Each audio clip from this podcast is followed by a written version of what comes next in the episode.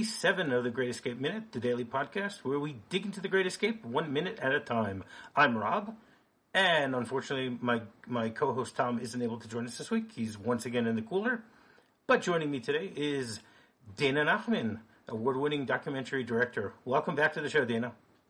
Thank you. Thanks for having me. Yeah, it's been a lot of fun having you on the show. You know, we, we had a great time yesterday, and hopefully we'll we'll enjoy ourselves uh, talking about the Great Escape for the rest of this week. Episode 57 starts off with Hendley showing Mac what goodies he's got and goes all the way till Cavendish looking at Frick as he passes by while they are all caroling. This scene is, is a continuation of what we were discussing yesterday, where Mac comes into the office, uh, comes into Hendley's room and starts showing him all the all the goodies that he's able to pick up from a lot of the other POWs in order to use it, presumably to barter or bribe or whatever you want to call that they're trying to do yesterday we finished the minute with Mac uh, listing off a whole bunch of things that that that uh, that he found, and then Hendley reaches back and pulls out of the closet tin can, and he says, uh, "Danish butter, von Lugers, liber- liberated it from the mess supplies." So I, I just find it really funny that you know the commandant of the entire camp, you know, has his own supply of of butter, you know, of Danish butter. Sounds yummy. Yeah, it does. I mean, it, I don't know how yummy it would be if when you open up that tin can. I mean, that that's a, a lot of butter in there. you know, it's not it's not like it's it, you know you, you get the uh, Mazola containers these days. They're they're relatively small. I mean, this is this is a pretty big can. Yeah. Of butter. I guess I guess that was that was before they were really you know too concerned about uh, their cholesterol. I guess. Yeah by finding different ways to, to use up uh, the butter. Now, what's interesting is, is in the script, it actually, in the original script, it, it mention, it explains to us why it's known that this is von Luger's butter. Because apparently it has a stamp on it that, that uh, mentions the fact that it's uh, in German, it says on it officers mess only. Mm. You know, which I guess that means only the officers are allowed to get the butter. The, the the interesting thing, though, is, is that why would they then assume that it's that it's only von Lugers? Yeah. I mean, I mean, I can understand it if it's all the officers get this, uh, you know, get get to have their their spread of butter, you know, during their meals. but to specifically say that it's von Lugers, I mean, I guess from a from a humorous perspective, it makes sense. Yeah, and it makes it more specific. You know, saying I'm exactly, I'm able to to to get the commandant's butter you know, not just the regular from the officers. Yeah. So I, I, I found that interesting. And then Mac counters that. First of all, he, he looks a little surprised and pleased at the same time. And then he goes, "Oh, wait a second! I forgot that I have two other things in this in this box. Now, this box isn't that big. Yeah. You'd think that, that you would notice that there's something in there, especially given the fact that you know he pulls out two large pieces, uh, two large uh, packages of, of, of, chocolate. One that's uh, bright blue and one that's bl- bright red. My assumption is is that one is probably uh, bitter chocolate and the other one is uh, milk chocolate. Yeah. So was that that was in the original script? What did he take out the chocolate? That he uh, had two things left. No, no, no, no, no. I'm just my point is is that that you know here he's taking everything out of the box that we talked about yesterday, and then he doesn't notice that he has two other things in the box. Right. Yeah, he's surprised. Yeah, oh, here, look, I, I forgot that I have something else here. Yeah, yeah. So I just found that funny, and and I, it's it's really interesting the, the, the, the choice of color for the for the bars of chocolate. You know. Yeah, I really noticed that when I first watched it because everything else had such muted colors. Um, so then to have these two bright things, they really pop in the. I liked that about the um, the the scene. Yeah. Yeah, they, they, they do that really well, and the I love the contrast of it. Also, I mean, if I don't know if you noticed this, but I mean, you have the two the two uh, packages of, of chocolate. You have a blue one, you have a red one, and he places them on a white uh, pack. You know, other another white package that was there. So basically, he's putting American colors into it. So Sturges is is, I guess, in some ways trying to to give us subliminal messages. You know that that these may be British officers, but they're still Americans that are involved. You know, America is involved in making this movie. Yeah, definitely. It's so interesting. It's a good way to yeah, to, and, it, and uh, it really stands out. Yeah, for sure, definitely. So I, I found that to be very interesting. Now, in, in the script, there's another scene that another thing that happens here, which is a little strange, and I, I understand why they uh, why they pulled it out. They basically show that that Hendley is enticed by the by the chocolate, you know, and he's he's considering you know pilfering it for himself. I mean, the, the Wow, that doesn't seem right. the no because the the script basically says Hendley holds one of the beautifully packaged chocolate bars, fights temptation, literally drooling. McDonald comes back into the room and says, "Hendley, we know your intentions are honorable, but the flesh is weak. Should you happen to liberate any of that stuff, there will be a Yankee part spread all over the compound." so again, I'm I'm glad they took that, that that part out because it just doesn't fit in with what we know of Hendley but it- it's interesting that they wanted to put that in there. You know, here you have someone who his job is to, you know, steal and pilfer and and get anything that he can from from uh, from from any of the the Germans or whatever. And here they're going to try and show that he's being tempted just by the chocolate. Right, yeah, and it doesn't like most of the rest of the movie is like an all for one, one for all kind of vibe. Like it's it's funny that they would, you know, kind of create this come, you know, this kind of division or potential division. Yeah, which again, Yeah. I'm, I'm glad they cut it out. You know that I don't know whether they filmed it or not, but you know, in the end, it wasn't in the final version of the, the script. Right. And then Matt goes on to say that that's all the gift food of the uh, from the that's that's the gifts from all the entire organization. Now, the organization is pretty big. This is not very many, you know, pieces of, of food to bribe with. Right. You know, like uh, Yeah. I mean, what do They're you got not there? getting a lot of uh they're not getting a lot of a lot of fun things from home. Yeah, I mean, and they're getting. I mean, whether they're getting it from from home or or via the Red Cross or whatever it is, but you know, they've, Right. they've two packages of biscuits, two coffee tins, so that's four things. Bovril is five. Cigarettes, six packages, which we discussed yesterday. The fact that it's pretty stingy that, that they're only willing to give up six packages of uh, of cigarettes among all six hundred prisoners, or or let's let's let's uh, even say that only two hundred of them are part of this. You know that that's still six packets is not not very much. And then uh, Not- two different types of jam and then marmalade so what is it? That's uh, 2 4 5 11 12 13 14 it's 14 pieces of, of food. And and hendley adds in the danish butter. So you got 15 15 packages for the entire organization. That that just sounds a little little low. Yeah, I mean, one thing I was thinking though also was that you know this could be a moment in time that you know maybe they've been doing this and like they've already you know given up some of their stuff. You know, maybe it's an everyday occurrence. I mean, who knows? You Okay, know? that's a very good point. I mean, he's, Yeah. he's definitely not keeping it in his cl- in in Hendley's not keeping it in his closet because Right. we can see his closet is pretty bare. yeah, Maybe they were just giving him chocolate and he just ate it all. right. Exactly. I hope not. Uh, I hope not too, because then we'd find his Yankee spread all over the Yeah, that would be all over the compound. Yeah, Yeah. they they at this point, Mac then tells him what they need. You know, you, you're going to use all this stuff to go get things from from the Germans or whatever it is, and you know we need a new form of the travel permits because the forgers don't know what it uh, looks like, and we're going to need any type of identity cards or other type of documents, papers, you know, anything you can get your hands on. Right. Which, you know, you you'd think that this is something that that uh, he would already know by now. You know, Hendley Hendley is pretty adept at what he does. Yeah. So it's it's. I mean, this is this is obviously more for for the audience than for Hendley. Yeah. Definitely. Yeah. To You know make that they're trying to they're trying to show Right, us. and to give us like kind of a parameter around the documents part of this, which becomes a pretty big one later. Um, yes, because of one of the characters. Yeah, yes, yeah. Which we sort of discuss here a little bit. We we get almost Yeah. to it right by the end Yeah. of this week, but uh, next week we'll, that, I'll discuss that. Mac leaves, and then you have a, a fraction of a second.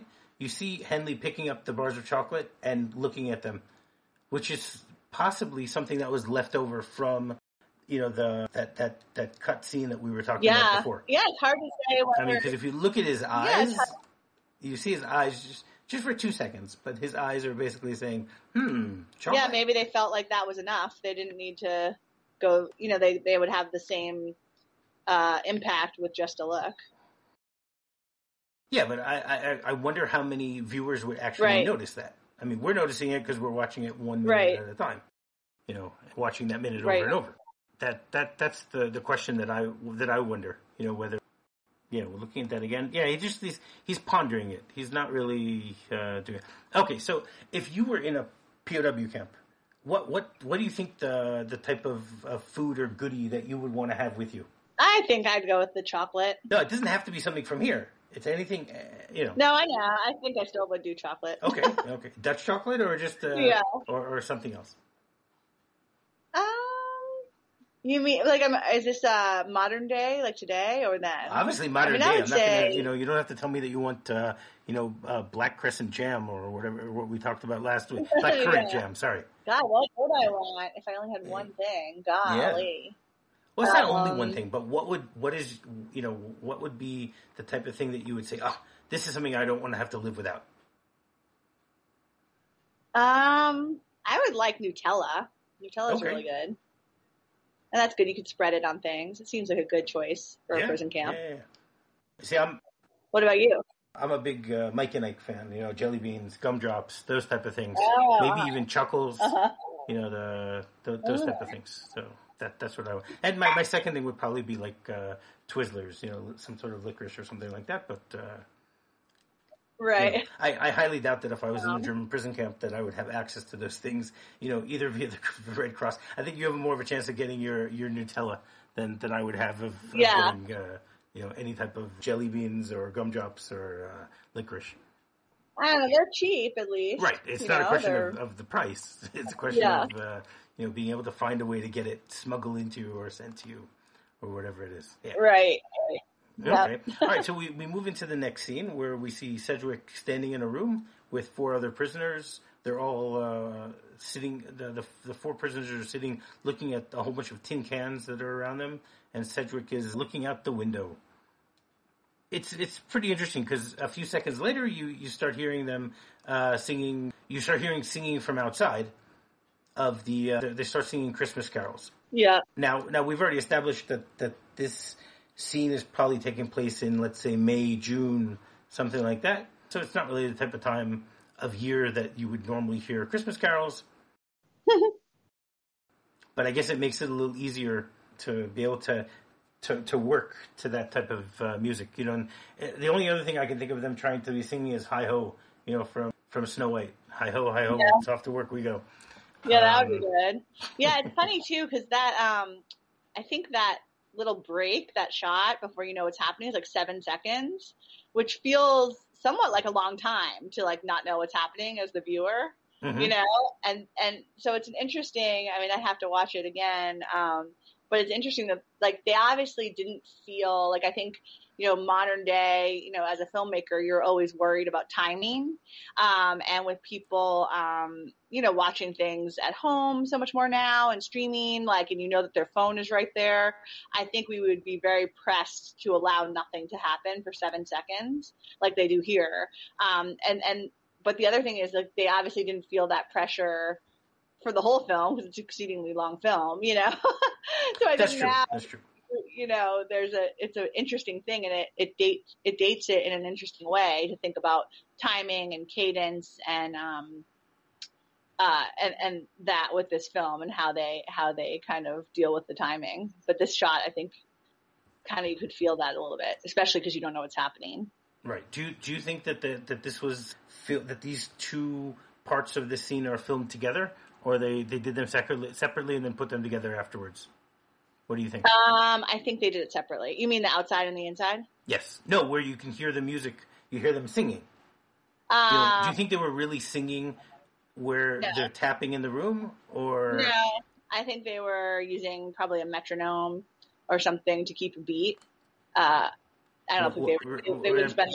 Please Sorry? please explain to me what a metronome is? Oh, it's a thing that you uh, keep the beat when you're uh, learning how to play an instrument, or maybe even uh, orchestras use it. I don't know if they use it, but bands would use it just to set the beat. I mean, like a synthesizer type of thing.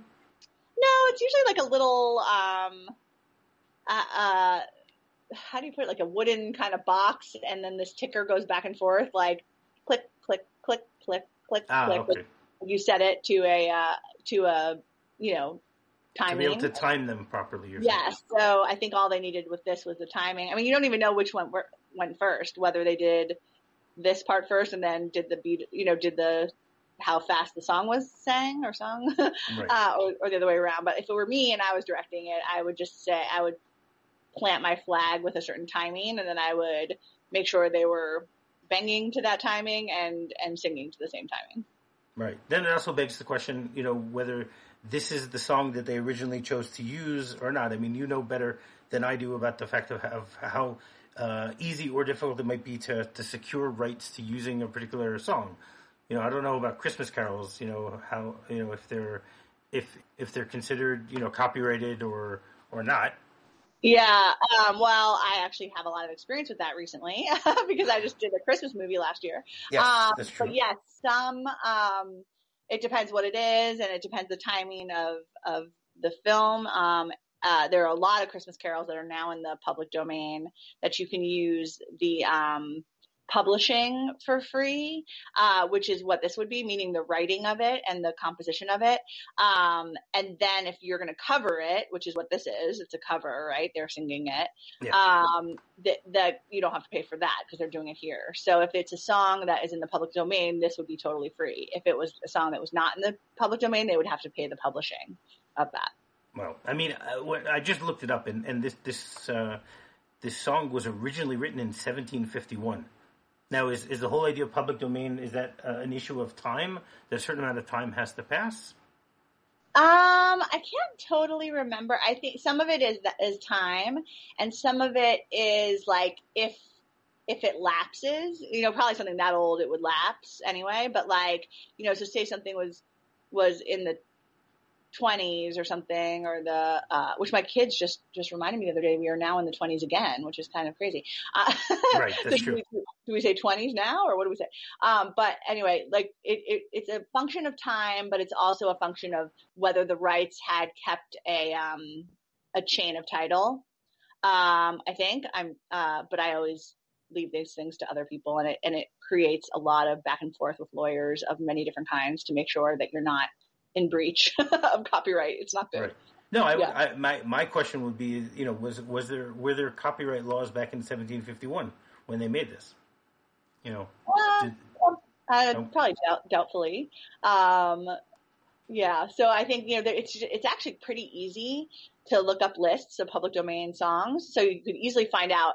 But then, if you're really going to use it in a film like this or any film, you then have to have your lawyers triple check, you know, because it could just be wrong, but it's pretty easy to figure out on, uh, online what what is and what isn't in the public domain, especially of Christmas songs and popular things. Yeah. yeah, here. Okay, I just did a quick search and I got nine Christmas songs that are in the public domain. Nice. Yeah, like Jingle Bells and like really, really big ones yeah, are. Away in the man- Manger, Deck the Halls, Jingle Bells. You're correct.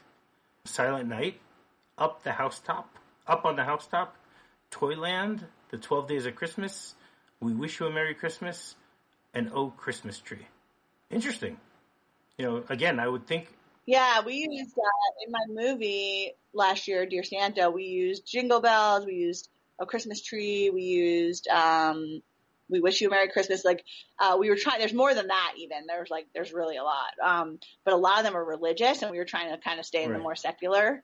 Um, so it was, uh, yeah, it's a pretty good thing. So you'll notice, like, if you start keying into this, that a lot of movies will have, you know, especially "We Wish You a Merry Christmas" and "Jingle Bells," and because they're so recognizable exactly. and they're free. how much? How much is it usually? Yeah. Is there is there like a range of how much it costs to to buy a song, or it's just uh, it depends on how popular the song is or whatever? It's a question of demand. Yeah, it's, it's very. Not, it's not like there's a set fee for for buying a song. No, it's this whole industry of itself. Like, you know, you could get a, like, so they call it like a side. So one side is publishing, one side is the master, mm-hmm. right? Which is the recording. So you, and usually it's, um, what they call most favored nations of both sides. So like, if you're the writer and I'm the singer, we like, it's an industry standard that you get the same okay. as I get, you know? And so, um, so, you know, it could go anywhere from $500 aside, you know, so that would be $1,000 total. I mean, I've paid $25,000 aside, you know, so $50,000 total. Um, and I'm sure there's more expensive ones from that. There was one song that we tried to get for a show I did for Disney Plus and it, I remember it was really expensive, but now I don't remember how much it was, but I think it, Wow. it was Okay, good thing, good thing Disney Plus like has money for pay, to pay for that. aside. yeah. Yeah, they weren't, it wasn't in the budget.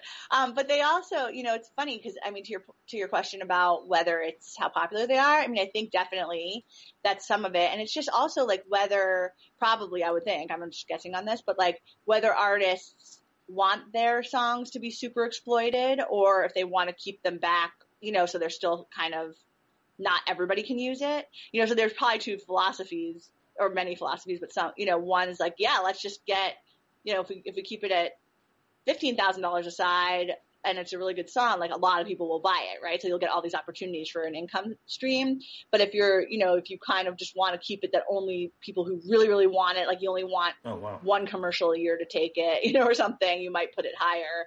And then it just depends whether you want to scare people off or you want, you know, it, it you know, it really depends. But a lot of these bands, I, I mean, and artists probably don't need to hem and haw over $50,000, you know, either. Especially since most of these songs are probably used uh, quite often.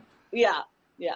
Yeah, no, and on this on the same website, it actually lists there's a, a list of seven songs that are still copyrighted, and and basically it shows that their copyright will will lapse after 96 years Oh. from when they were written. Oh. So you have Winter Wonderland, which was written in 1934, Uh-huh. which will be in the public domain in 2030. Hmm. Then you have Rudolph the Red-Nosed Reindeer, was written in 1939, so that then that'll be open to public domain in, in 35. Frosty the Snowman was written in 1950, so we have until 46 for that one. Jingle Bell Rock was from 1957. Oh, that was in my last movie too. We had to pay for that. Okay, so that goes to 53. Rocking Around the Christmas Tree is 58, so that goes till 54. Little Saint Nick was written in 63, so that goes till 2059. And then Holly Jolly Christmas was written in 1964, so that'll lapse in 2060. So they're saying, according to that website, that that's the only, like, no matter what happens after 96 years. So that's interesting. So you only have 96 years to exploit that. If that's, Uh, that that's the way it sounds here. Yes, I. I, you know, Yeah. I'm I'm, you know, as a caveat to everyone listening, I'm not an expert on this. You know, I just found a, a library website that uh, that discusses these things. So hopefully, hopefully the information that they tell us there is is correct, right. and and still up to date. But if not, it's still fun to to look at. so as we were saying, the you know you, you have all of these these four POWs working in under the Sedgwick the manufacturer, and they're they're basically banging to the beat, playing to the beat of "Come All You Faithful," which they they they do it really well. I mean, as we discussed earlier, the odds are they they didn't do it you know simultaneously on both sides. They they make it look quite believable the way that they're doing it. You know, as if they're really listening to the to the to the caroling outside. Yeah, I love And that. then, uh, yeah, then we get a shot of the outside where we see Cavendish doing a nice job conducting carolers. Yes. You know, very enthusiastically. You see his arms moving in very enthusiastic uh, gestures. And then after that, we see Frick walk up, and Frick gives him a little bit of a look. Cavendish looks back at him also in a very strange way. You know, which we, we understand that what he's doing is basically, uh, you know, keeping an eye out as to when uh, any of the guards are, are walking by.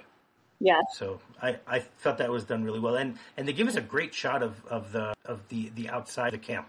You know, you, you see, Yeah, I really like that shot, and it's it's a little different. Like uh, they use some kind of a slider, I think, or you know, it's a very fluid um, pan, uh, and and I love that about this. It's, it's pretty atypical in this movie. There's not that many like that, um, and they go through. You know, it's just it's a bit of an interesting shot, I think.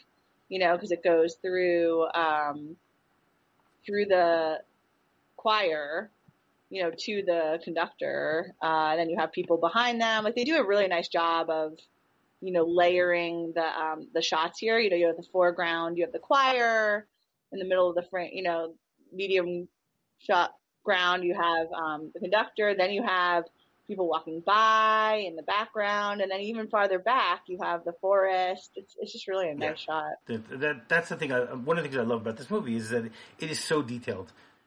You know, it it yeah. It, in some ways, it, it it it screams out that this is a movie that that they they actually wanted people to do what we're doing. you know. Yeah.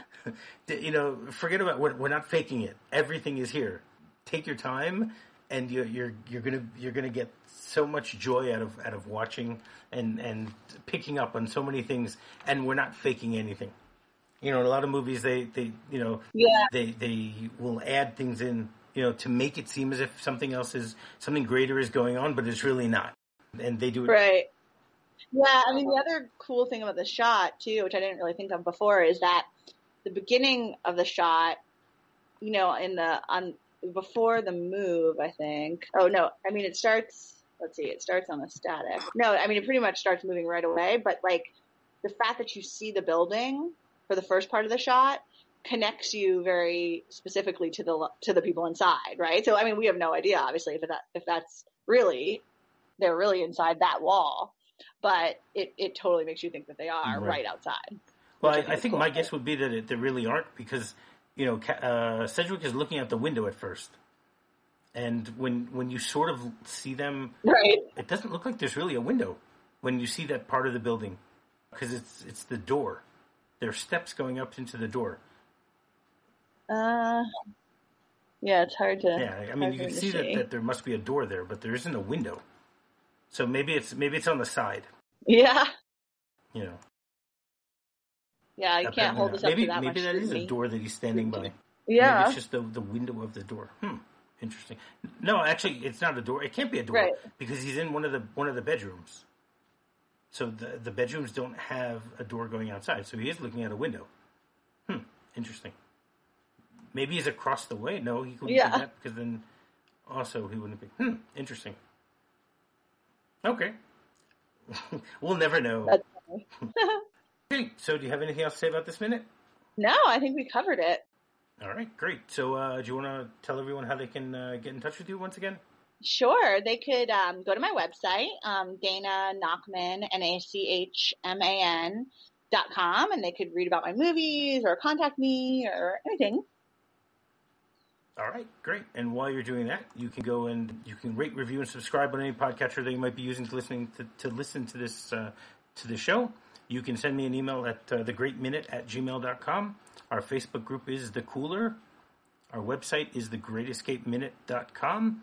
And uh, our Twitter account is Great Escape MXM.